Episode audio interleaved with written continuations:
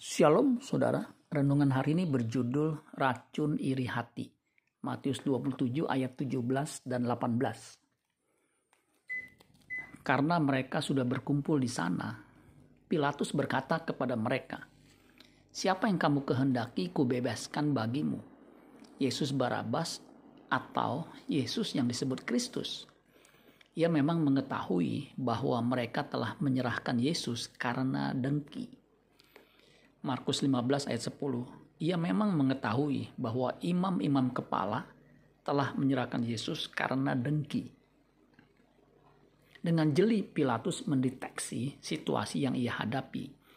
Pilatus tahu persis orang-orang Yahudi, khususnya para imam yang notabene anggota Sanhedrin, ahli Taurat, mereka iri hati dan dengki kepada Kristus, kepada Yesus. Iri hati dan kebencian bisa berakumulasi dan berakhir dengan pembunuhan keji. Fenomena ini berlanjut di zaman Rasul-Rasul, kisah para Rasul 5 ayat 17. Akhirnya mulailah imam besar dan pengikut-pengikutnya, yaitu orang-orang dari masa Saduki, bertindak sebab mereka sangat iri hati Ternyata iri hati dan dengki pun melanda gereja Tuhan. Pelayan senior iri hati terhadap juniornya yang lebih inovatif dalam pelayanannya.